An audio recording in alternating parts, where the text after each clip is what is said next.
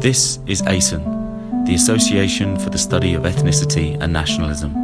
To find out more, visit asen.ac.uk.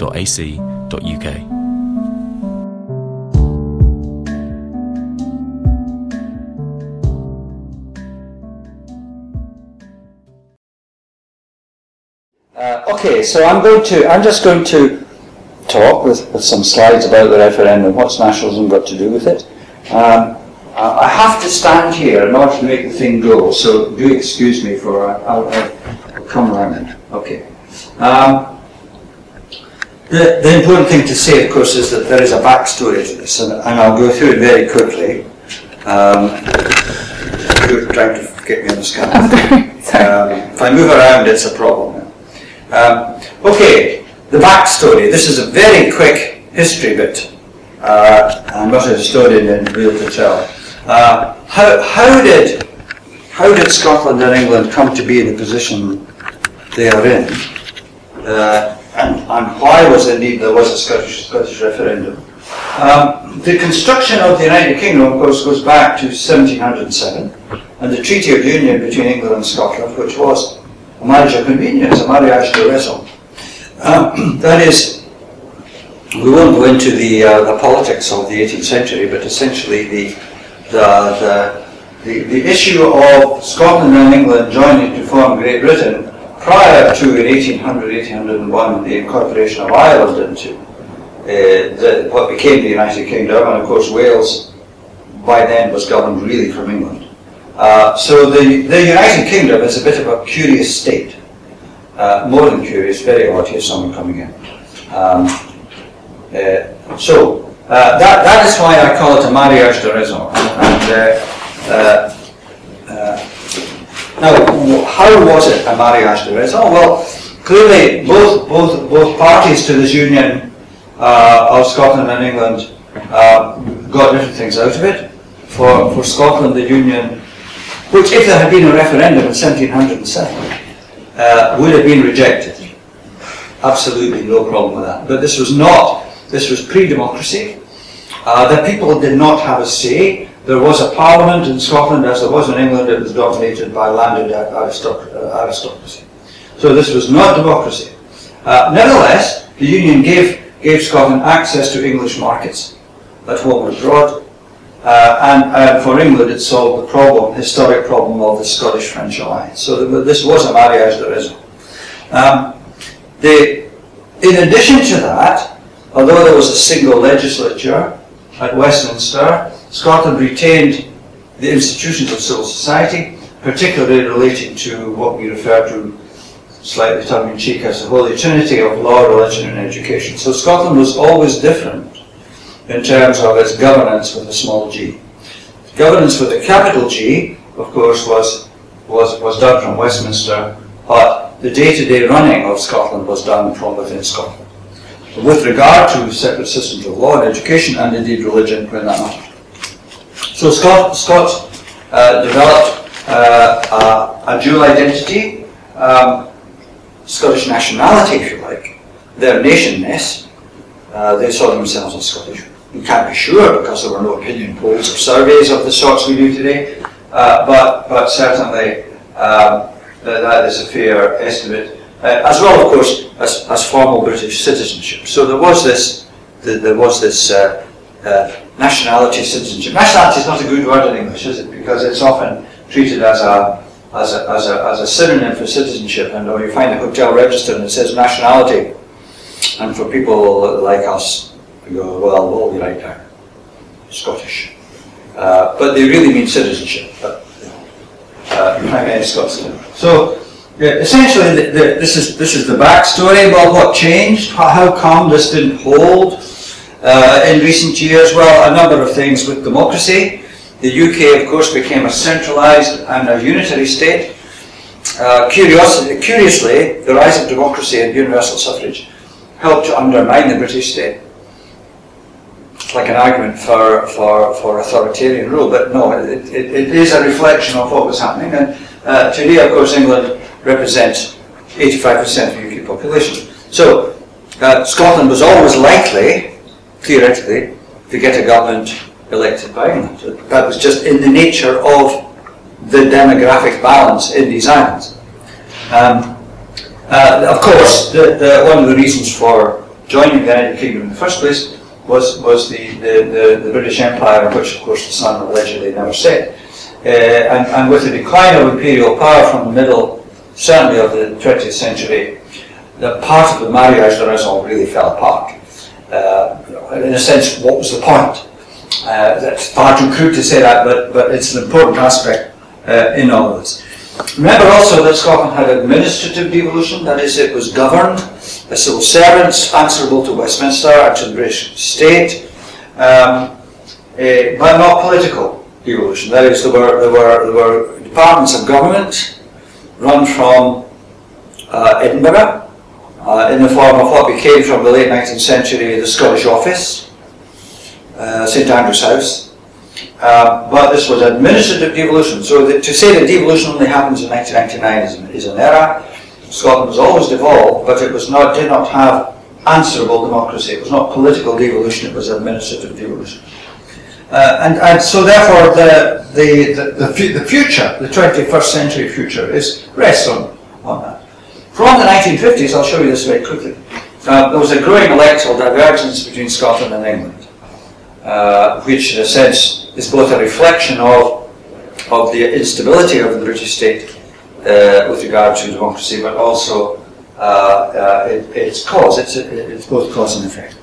Um, from the 1970s, the discovery of North Sea oil uh, injects uh, a, a, very important and dynamic element into the debate about Scottish autonomy and Scottish independence, the potential for Scottish independence, because, well, if Scotland had joined the Union because there was an economic rationale for it, then clearly the discovery of oil in the North Sea undermined that rationale, theoretically speaking.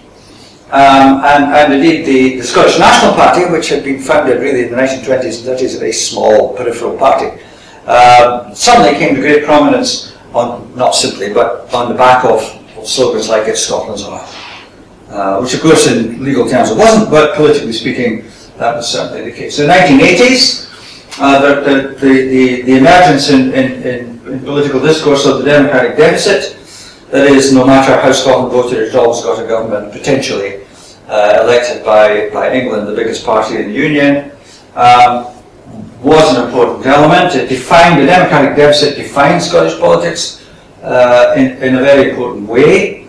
Um, and, and finally, of course, in the 1990s, so it's all very recent history, uh, the Conservatives in Scotland were destroyed uh, uh, with no seats at all. And the, the joke, of course, is that there are more giant pandas in, in, in Scotland than there are Conservative members of Parliament.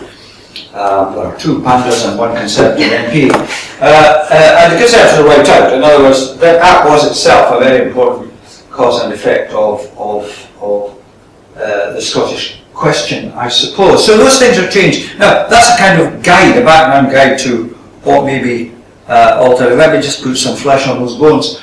Now, share of the vote in UK general elections in Scotland since 45. That's all of them, all the way through 2010. Next year's will add to that, but who knows? Uh, and, and, you can see that this, as they say in football terms, a game of two halves. There, there is a split uh, from, from pre and post 1974. Uh, pre, pre-74, from 1945 to 74, really two dominant parties, the Conservative and Labour Party, um, and, and the other parties, the SNP and, and the, and the uh, Liberal Democrats, uh, are really getting less than about 5% of the, of the vote. Uh, and then the whole thing transforms itself from the 1970s, so uh, it is very much a game of two halves. Uh, and so what you get, of course, is the emergence of a divergence between Scotland and England in political terms. Uh, the extent to which, this is a slightly, not, a share of the vote, but it's, it's, it's comparing uh, and measuring, if you like, Labour's uh, relative advantage in Scotland, the Conservative disadvantage in Scotland, and you follow the green line you see that the, the, the, the gap between England and Scotland um, has never been greater than it is now. Um, people said, well, it's Thatcher. Well, if it was just Thatcher, then it would have gone back, but it hasn't. Uh, and uh, the measure of the of the separation of Scotland and England in terms of purely UK elections, purely UK elections, um, and shared the vote for the two main parties, Labour and Conservative in Scotland and in England, uh, it's bigger. The divergence is there. And that's, that, that's, that's uh, what's driving a lot of this. Um, and, and of course, as a, as a reflection of that, the rise of the Scottish National Party from, and here I'm, I'm simply calculating the, the share of the vote in seats they, they fought. They didn't fight all seats in the early years, from 45 through to about 64, but they were getting respectable double figures, 12, 14 percent, and then shooting up in 1974 to 30 percent, shooting back down again, and then steady progress uh, to, um, to, and of course by 1999, two, two elections to think about, the UK general elections and also the Scottish parliamentary elections, which have picked out is share of the vote in red, which we see now that uh, the, the Scottish National Party provides the Scottish Government on the basis of 45% of the vote. And of course, that's a proportional representation, which is a remarkable achievement in a multi-party system. Right, so that's the background, that's the political electoral background to, to what I'm going to talk about, um, which is the, the, the, the, why there was a referendum and indeed how we make sense of the outcome. Now, there is, a, there is an issue here uh, which, which befuddles everything, which is the issue of categories. Uh, we, we've, we've um, grown used to there being something called nationalism and there's also something called unionism. And uh, the reflection in the referendum appears to be that these are two opposing armies and that these are two ideologies that are, are, are fundamentally opposites, antitheses of each other. Well, as the historian Colin Kidd has said, it is a category error uh, in, in substantive terms, at least historically, in his book Union and Unionisms. Uh, it's a category error to think of unionism and nationalism as opposites. Uh, rather, he says the relationship of unionism and nationalism is very complicated and defies easy parsing. And he goes on, for much of modern political history there was an ill-defined and neglected middle ground where moderate unionism and moderate nationalism were in surprisingly close proximity. So beware of the category error here, um, which is, you know, says the category error is then written large in uh, the, the referendum itself, which is a binary divide between yes and no, and so on. But it's much more subtle than that. And I think Kidd is correct in his in his his uh, qualifying statement about the category. So, what do we get? Uh, I, am going to go, I'm going to do this, and then I'm going to kind of do the I'll do some analysis and, and, and, and look at the results. What do we get? Here is, as far as we can tell, um, the division of party support in terms of how people voted in 2011 Scottish election between those who voted yes and those who voted no in the referendum. 20% um, of the yes vote was made up of people who had voted for the Scottish National Party in 2011. Right? I'm not saying that 70% of the SNP vote voted yes, that's another question altogether. But 70% of the yes, the cake if you like, was made up of 7 out 10 SNP voters who had voted uh, for SNP in 2011, voting yes. So, clearly a, a, the largest chunk of the cake. But a quarter, roughly, uh, of the yes vote was made up of people who had voted Labour in 2011. Um, less surprisingly, perhaps, 6% of the yes vote was made up of people who had voted Liberal Democrat and 1% uh, of, of people who had voted, uh, of people who voted yes, had actually voted the Conservative Party. Very small, obviously. But there's a cake. It's overwhelmingly an SNP cake, but, it, but the Yes campaign should not be confused with the SNP vote. But it's a big chunk.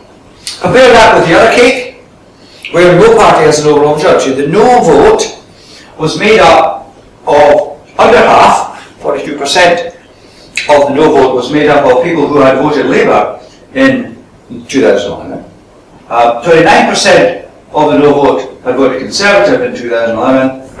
16% um, had voted uh, Liberal Democrat, and surprisingly perhaps 14% of people who had voted SNP voted no. Oh, no, no, I don't mean that, I mean the opposite way around. I mean that 40% of the no vote had voted SNP in 2011. You may think, well, that's a bit bizarre.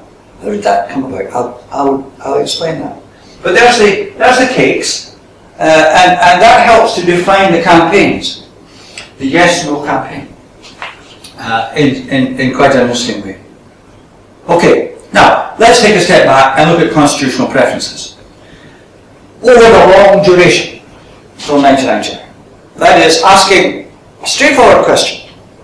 Um, in terms of people's constitutional preferences, are they in favour of independence? Are they in favour of devolution? That is, a Scottish Parliament within the United Kingdom with control over domestic affairs. Uh, or are they in favour of no Parliament of any sort whatsoever, except the one in London? And when you do that, you find that the surprising thing is why there should have been a referendum at all. Because it's pretty clear that, that half of people, at least, between 50 and 60% of people, when asked that question, said they prefer devolution. About 30%, third, on a good day, um, said they preferred independence, and about 10%, from less, said they wanted no parliament at all. So that's the traditional question, the constitutional preferences. So, how on earth, you might ask, did, did uh, the yes vote even get 45% if only 30% of them wanted uh, in, this, in these surveys, which are consistent cross-sectional surveys since 1999, all the way through to 2014. How did that, how did that come about? The answer is, that is, that is a constraining question um, just as asking people whether they were in favour of independence or not was a constraining question. So, this led um, Scottish Social Attitudes Survey and, and the Scottish Centre for Social Research, uh, of which we're part, uh, to ask a much more subtle question. Which of the statements we ask people comes closest to your view about who should make government decisions for Scotland? Doesn't mention the I word, doesn't mention independence. Um, it doesn't even mention devolution. But asking the question in a different way is very revealing. So, uh, the first option, the Scottish Parliament should make all decisions for Scotland, which is clearly independence, but don't mention the I word. Uh, the first option. That the UK government should make decisions about defence and foreign affairs, and the Scottish Parliament should decide everything else. This has come to be known as devolution max. That is, the Scottish Parliament should decide everything apart from defence and foreign affairs. Right? Devolution. Um, thirdly, this, the, what we have at, at the moment, the status quo, the UK government should make decisions about taxes, benefits and defence and foreign affairs, and the Scottish Parliament should decide the rest, which is what we have. That is the status quo. And finally, the back to the future people, the UK government should make all decisions for Scotland, which was the status quo ante 1999. Now, that's, that's a more subtle way of asking the question, particularly as it separates out uh, what is meant by devolution. Uh, because the effect of asking those in favour of devolution on the previous slide break down into two, two options. Those in favour of devolution, there are devolutionists in favour of devolution max, and there are devolutionists purely in favour of the status quo. Right? So what do you get? If you do that, we've asked this question on five separate occasions each year from 2010, you get this. It's interesting and important to see these as blocks. Uh, the colours represent each year from 2010 to 2014. And the block cross-section, independence, I call it here independence, but the Scottish Parliament should make all decisions, averages out at about 35%. So 35%, uh, which is the largest proportion of people, are in favour of the Scottish Parliament making all decisions. Call it independence if you will. Devolution max, that is, the Scottish Parliament decides everything apart from foreign affairs and defence, is supported across those five years by around 30-31%.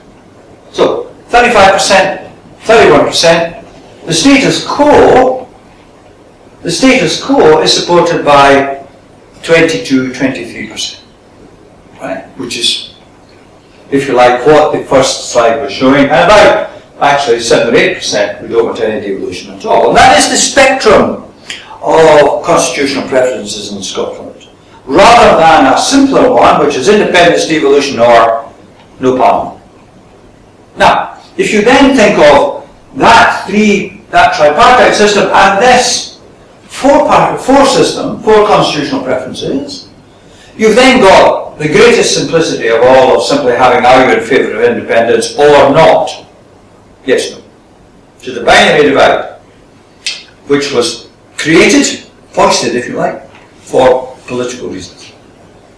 Now, what is interesting about this is that quite apart from asking people which of those options I showed you they prefer, you also get people to specify what their second choice might be.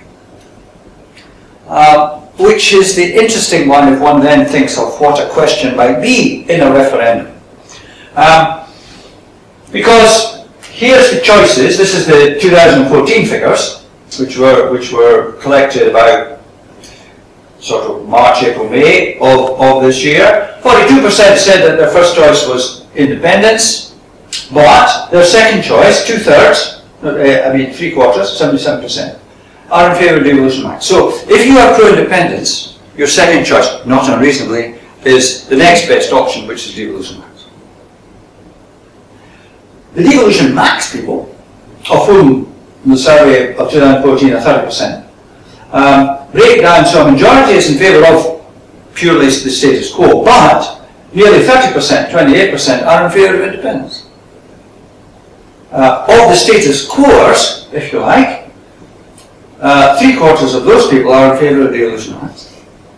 Uh, and then you're into the no devolution people at all, who are in favour grudgingly of the status quo. In other words, if you were looking at everyone's second choice as opposed to their first choices, which is uh, on the horizontal as opposed to the diagonal, the, to the vertical, 55% of people give devolution max as their second choice. In other words, if the referendum had been about trying to assess, to get at people's preferences, real preferences, it would have been a multi-option referendum. Right? It would have been a multi-option referendum. Um, and to be fair, it would be a four-option referendum. Independence, devolution max, status quo, no devolution. No reason to rule out no devolution. Perfectly, perfectly respectable if a minority position of, of less than one in ten. But that is that was, at least for the Unionist parties, politically very dangerous. Because, and indeed it was the preference of the Scottish Government to have a multi-option referendum, and a multiple choice multi-option referendum. What's your first choice, what's your second choice? Because it would have settled down consensually around devolution max. That's clear, very clear. Um, if, if, those, if those figures I showed you before, about 35% in favour of independence, 30% in favour of devolution max, uh, but coalescing around devolution max as a first or second choice, then 77% of people actually would have voted for devolution max on the basis of these things. Why was that a problem for the Unionist parties? Because they saw it for what it was, a stepping stone to full independence eventually. They were, they were determined to have the referendum as a simple yes-no to see off the option. In the, in, the, in the expectation, the hope, that it would destroy support for devolution, support for independence, uh, for the foreseeable future. So it was a political decision. And remember that the Constitution is the property of the UK government, not the property of the Scottish, Scottish government. But that there was something called the Edinburgh Agreement, whereby there was a kind of face-off uh, negotiated compromise, uh, uh, even although the Scottish Government, run by the SNP, were in favour of having a multi-option referendum. If there had been a multi-option referendum, it was very clear that it was going to focus upon the devolution. On the basis that going up one step at a time is easier to do. Got two steps to full independence, that's hard.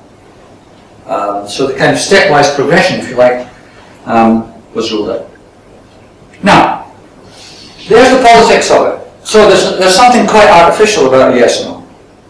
Because if you are a no voter, no, if you are a, if you are a devolution max person, or even a devolution person, a status quo person, uh, how do you vote, yes or no? Because on the one hand you don't want independence, so you're a no voter. On the other hand, you don't want what is on offer, which is the status quo.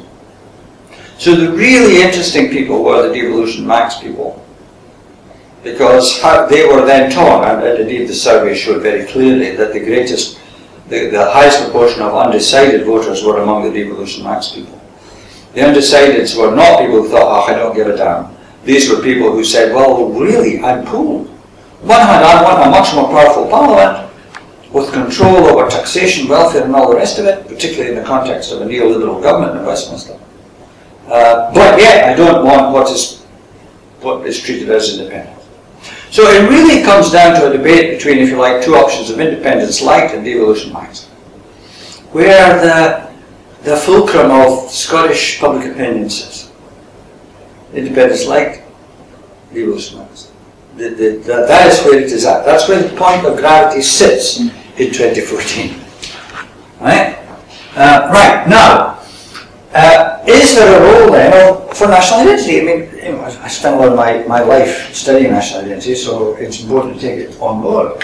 Uh, what is the relationship? How do we explain? I'm moving on to explaining the, the outcome of, of, of yes and no. What is it that drove people to vote yes or no? Is it national identity? Well, I can show you a very simple statistic table.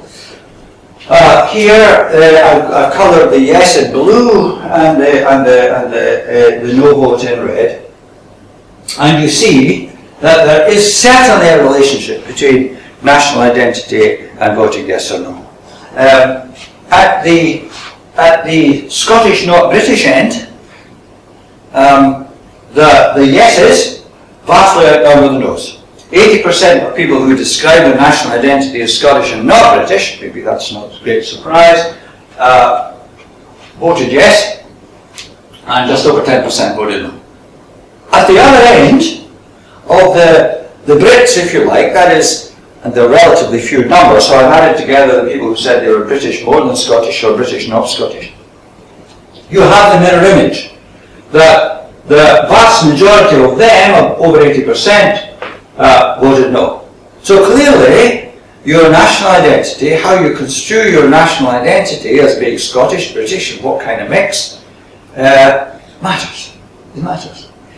Um, and then the people in the middle, people who say they are more Scottish than British, were, were, were much more likely to be yes voters than no voters. And, and similarly, again a bit of a mirror image, those who said they were equally Scottish and British um, were more likely to be no voters than to be yes voters.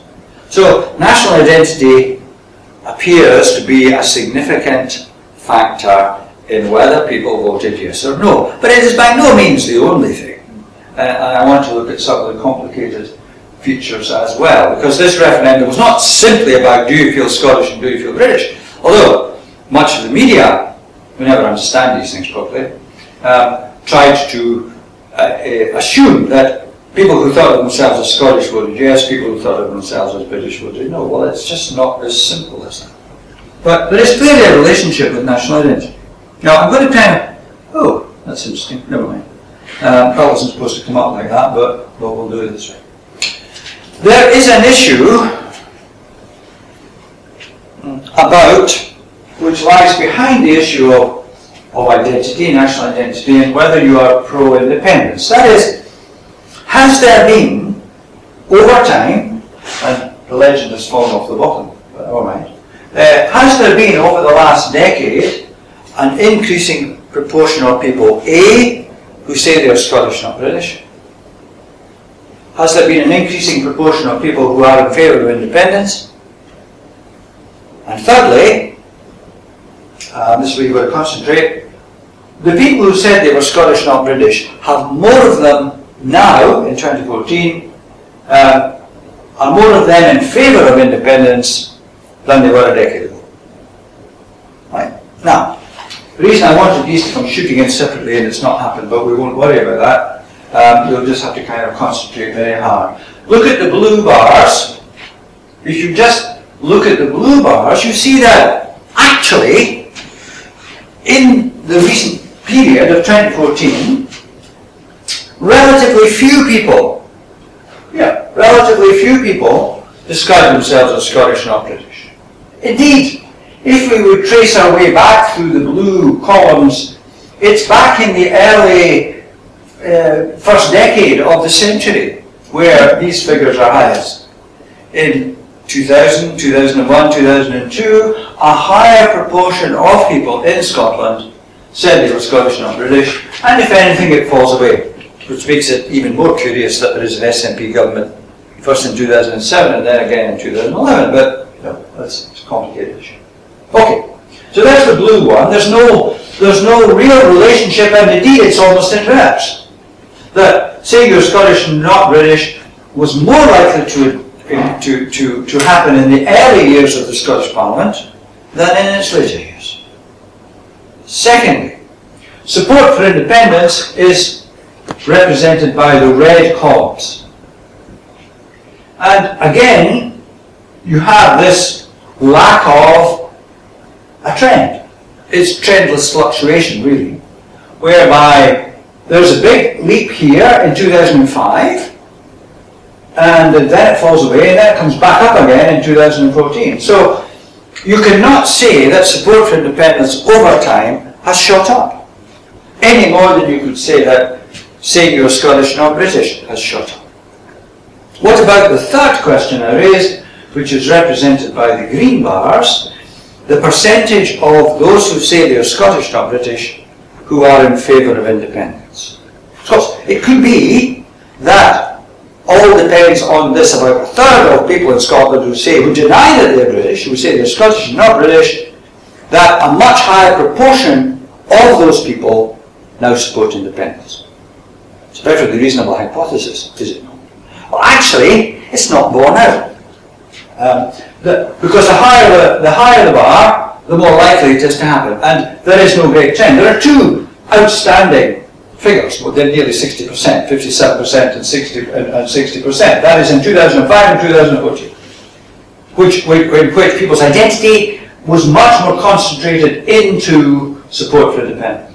But behind all that, of course, uh, one has to conclude that the relationship between national identity and your constitutional preferences is not straightforward. Right. Right. Okay. So that if we look over time and do it in a different way, 2011 to 2014, um, four years, uh, the relationship 60% is the one I showed you before. All people who said they were Scottish, not British, supported independence, but that means 40% of these people did not. 40%, substantial minority. Um, of people who said they were more Scottish than British, this had fallen to 43%, but it was still the largest figure.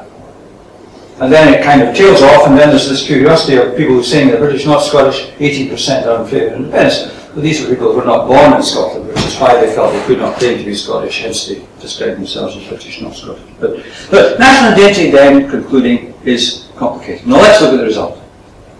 It was a remarkable phenomenon, the referendum. Unlike, it's fair to say, any political event in these islands, certainly since 1945. Why? Because 97% of the electorate have registered to vote. 97, nearly every. And of course, what Alex Salmond won, having lost the multi-option referendum, was that young people over the age of 16 had the right to vote. And that's not going to go away. Now people got used to voting. You know, they'll vote, they'll, 16 year olds will want to vote. Why not? They can do everything else. Um, but 97%, virtually everyone on the electoral register registered to vote in referendum. Huge uh, interest. Um, indeed, that was also reflected in the in the turnout of 84.6, 85%, the highest turnout in the UK since 1950. Actually, since 1945, it's just reached that. So any, any, any referendum or election since the war, uh, a high percent, because we're getting 60, 65% uh, of all people now voting in UK general elections, and this is 85%. It's huge, huge. So, huge interest.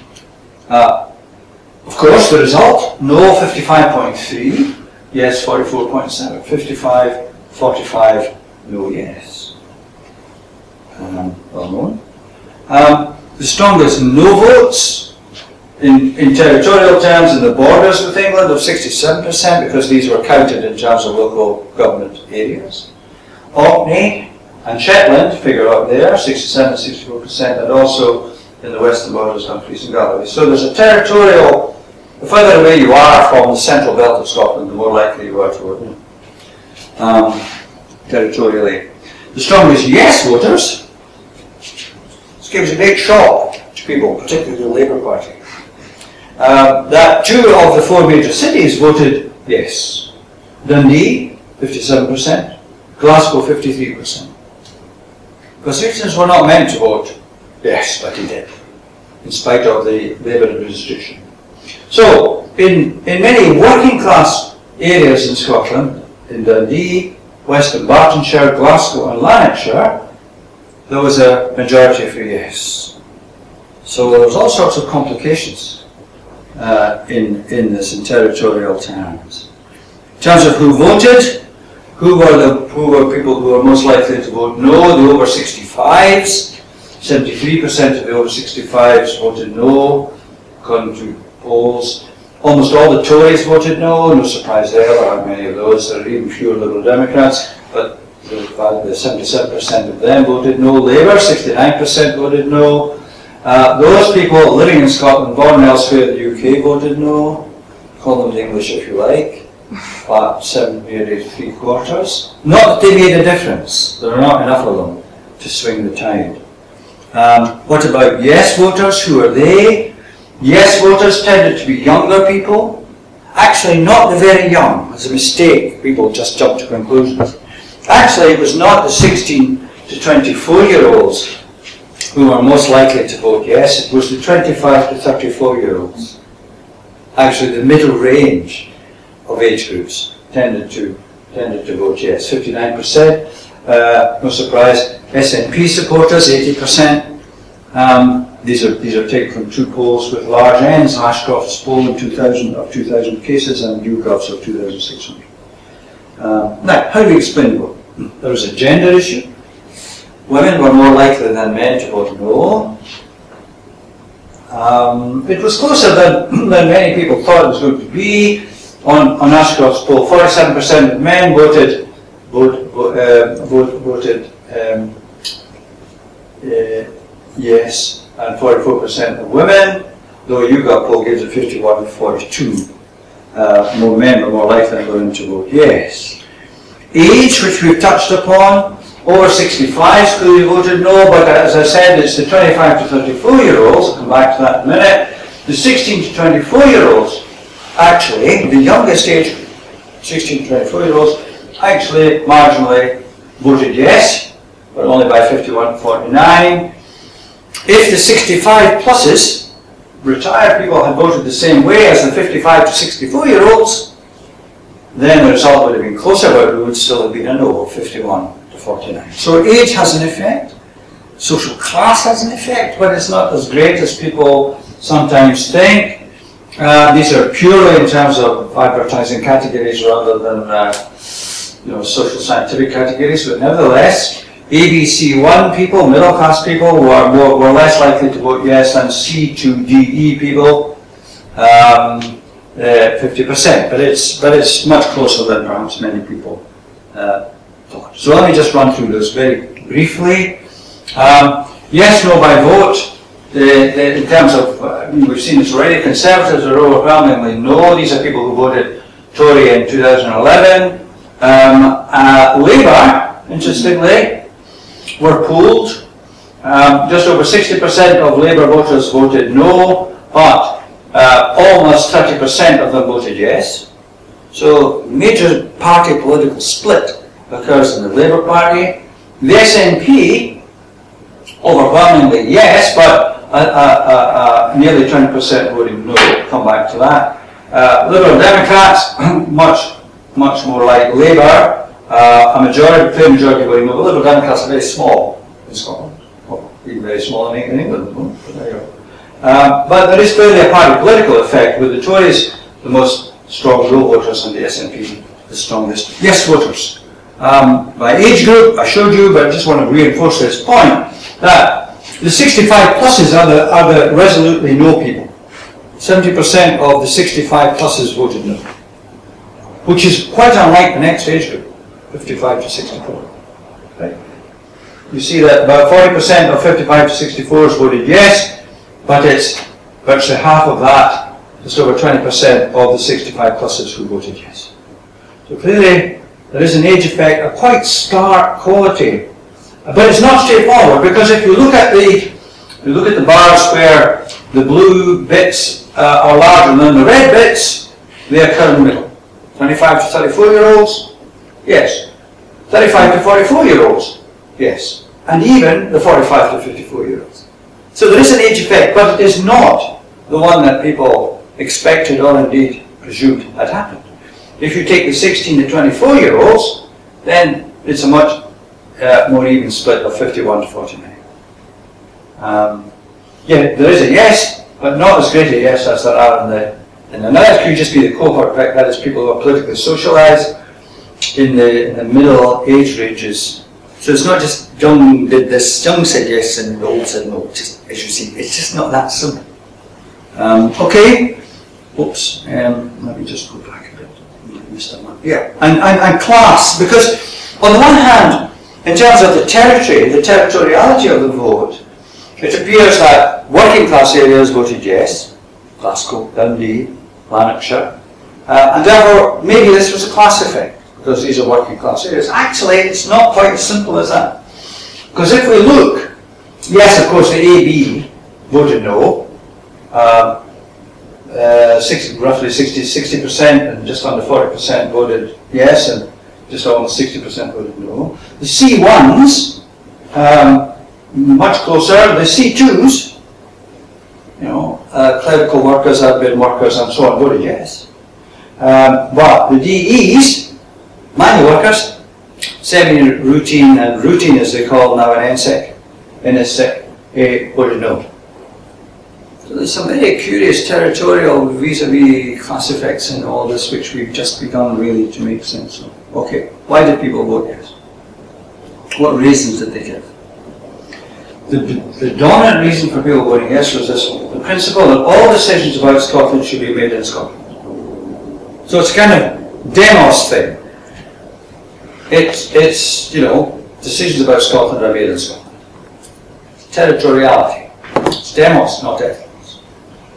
Other reasons? Well, they were lying behind. Balance Scotland's future looks brighter as an independent country, kind of 20%, and, and finally at the end of that independence would be no more Tories. Well, 10% of people thought that. It's really no here there. But essentially, vast majority, 7 out of 10, uh, gave us a principal reason that all decisions should be made. It's a, it's a democratic, democratic decision. What about reasons for votes? Uh, and very little radiation, by the way, by gender, age, and class on those variables. Reasons for voting no? Well, was it not some kind of emotional attachment to the union? Well, not really. It had to do with the balance of risk, the calculus of risk. Uh, risks of independence were judged to be too great. Risks of incumbency, risks of the, leaving the EU, hey, that's a joke. Uh, uh, the risk of, of what happens to the economy, jobs and prices. Now, there was pragmatic reasons for voting no. Nearly half of people who voted no said those are the reasons. Um, a far lower percentage of people said that they were strongly attached. They voted no because there was a strong attachment to the UK and its shared history, culture, and traditions. Just over a quarter. But the Tories were particularly susceptible to that kind of emotional appeal, but only the Tories. Um, but in other words, there is something quite pragmatic and risk assessment, I suppose we would say, about reasons for voting no, rather than there being a sort of we are British and proud of it and land of hope and glories. No, it wasn't. Um, which, which is interesting for any future. Now, no vote would be an extra bonus for Scotland. 25% of people said they voted no because they expected, and the debate was working towards that in the last week, there was a one opinion poll which put the yes ahead, and the British state threw everything at the problem, including promises, vows to, to, to have uh, extra powers. Now, this issue of extra powers is, I suppose, and if it's not too simplistic a statement, is Scotland's equivalent of the Zinoviev letter. Zinoviev letter, which was a forgery. Um, and, and this, in many respects, is a, is a forgery. The, the Daily Record, which is the biggest selling but declining uh, Scottish tabloid, the stablemate of the Daily Mirror, um, carried, um, quite apart from free milk, and I don't think that persuaded many people, but there you are. Um, it carried something called the vow that the three leaders of the Unionist parties, Cameron, Miliband, and Clegg, I see Clegg's name is kind of going all spotty, that probably tells you a lot about Clegg.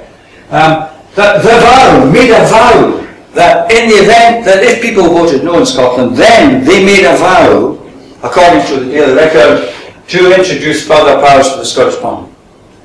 Now, I call this Solomon binding. Well, that just shows my age. Back in the 1970s, when um, Harold Wilson and his government were in power, they used to invoke this, this guy called Solomon Binding. It was solemn and binding, but it became known to the newspaper industry as Solomon Binding, the famous Solomon Binding. But um, anyway, here's, here's old Solomon Binding back again. The vow. What could be more promissory than a vow?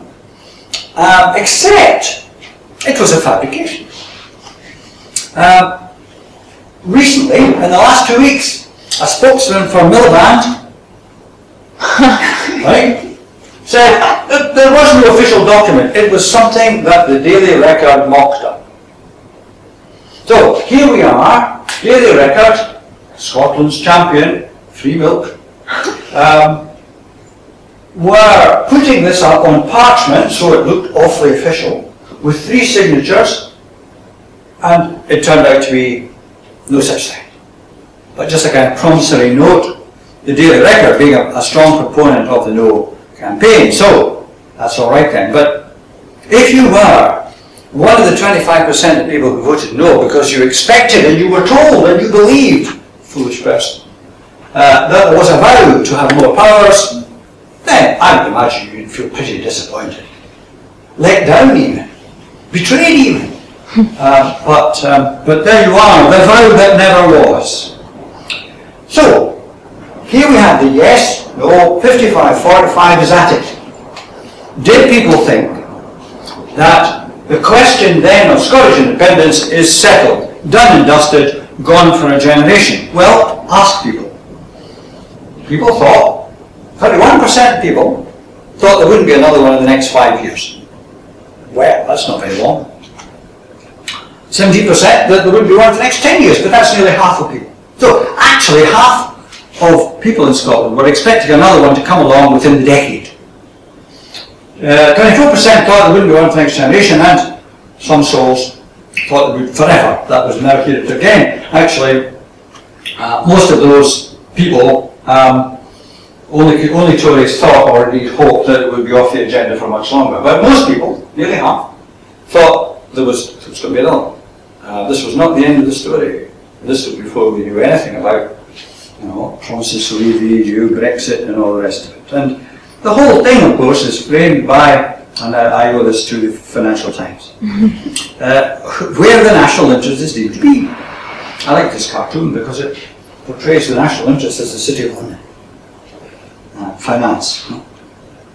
Uh, what is interesting, but in, in, terms of the cohesiveness and otherwise of the British state, is that people, most people in England and in Scotland, no longer feel they have a priority to identify themselves, according to this question, with people of the same class rather than the same nationality, north and south of the border. Here is the figures, these are 2006 figures, and in England since.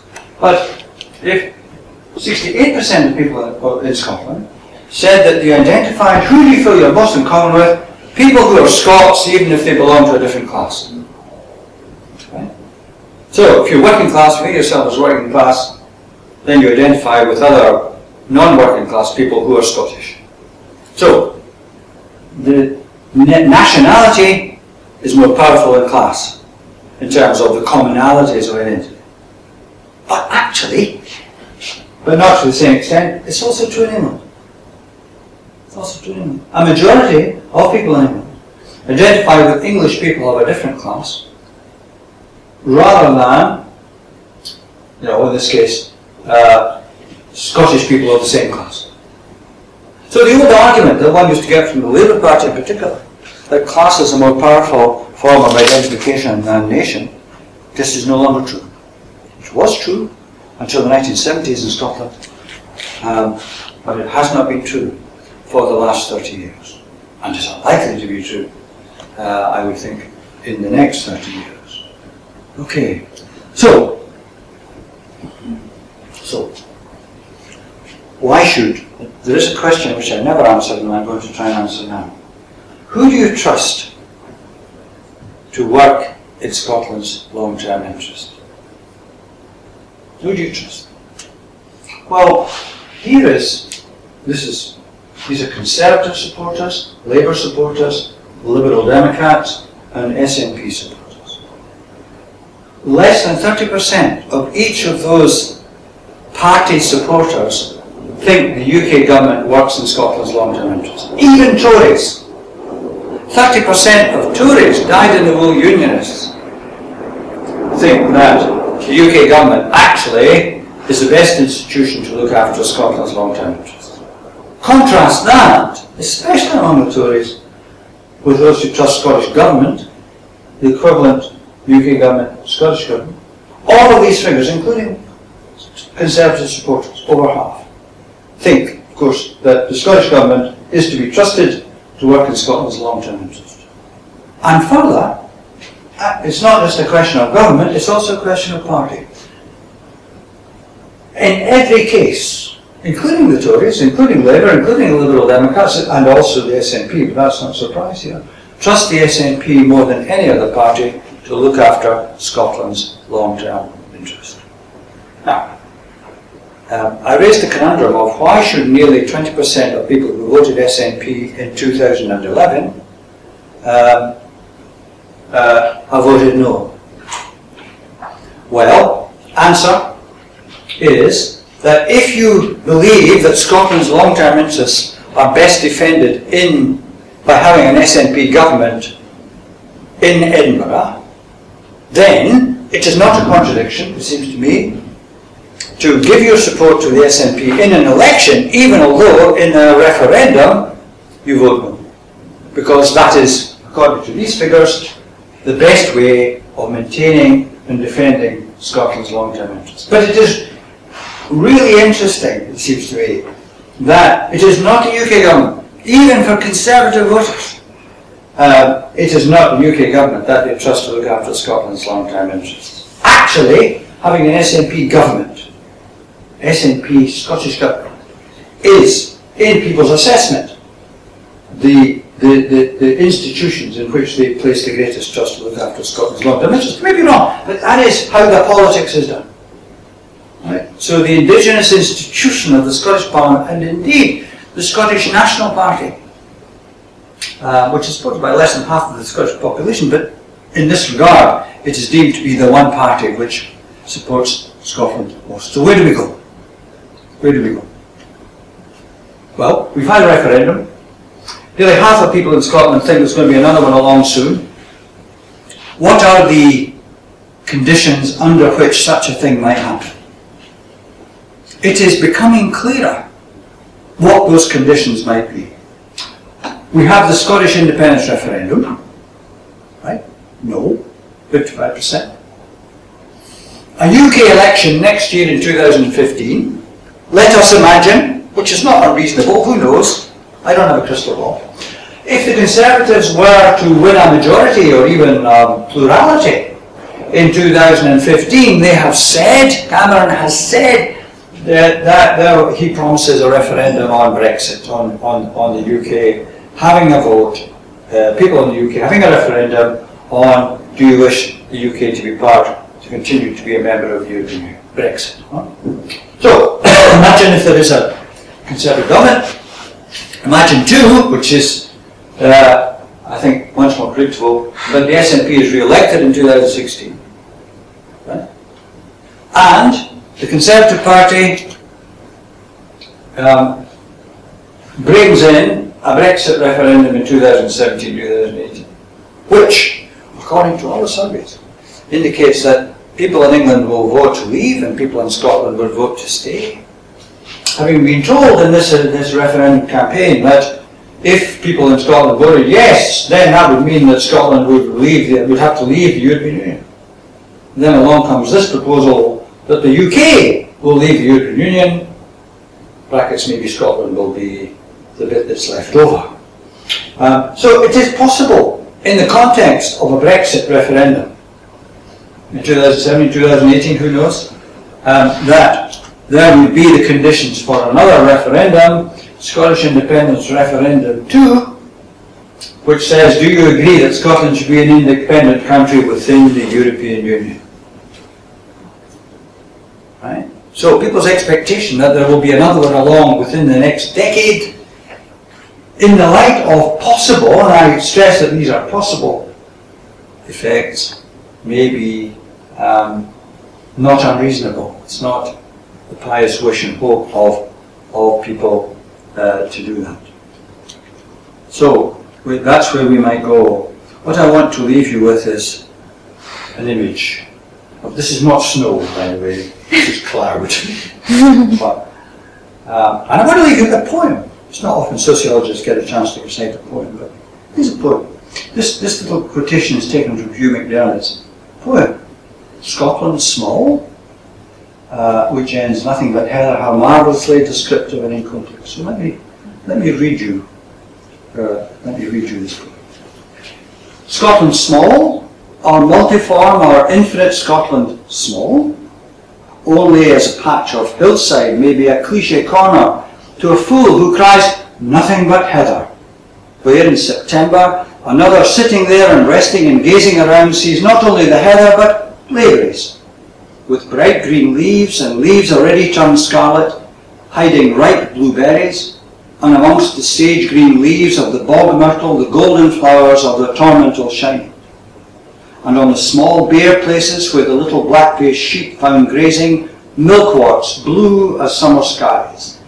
And down in neglected peat hags not worked within living memory, sphagnum moss in pastel shades of yellow, green and pink sundew and butterwort, waiting with open, with wide open, sticky leaves for their tiny winged prey, and nodding harebells, uh, vying in their colour with the blue butterflies that poise themselves delicately upon them, and stunted rowans with harsh dry leaves of glorious colour. Nothing but heather? How marvellously descriptive and incomplete. Thank you.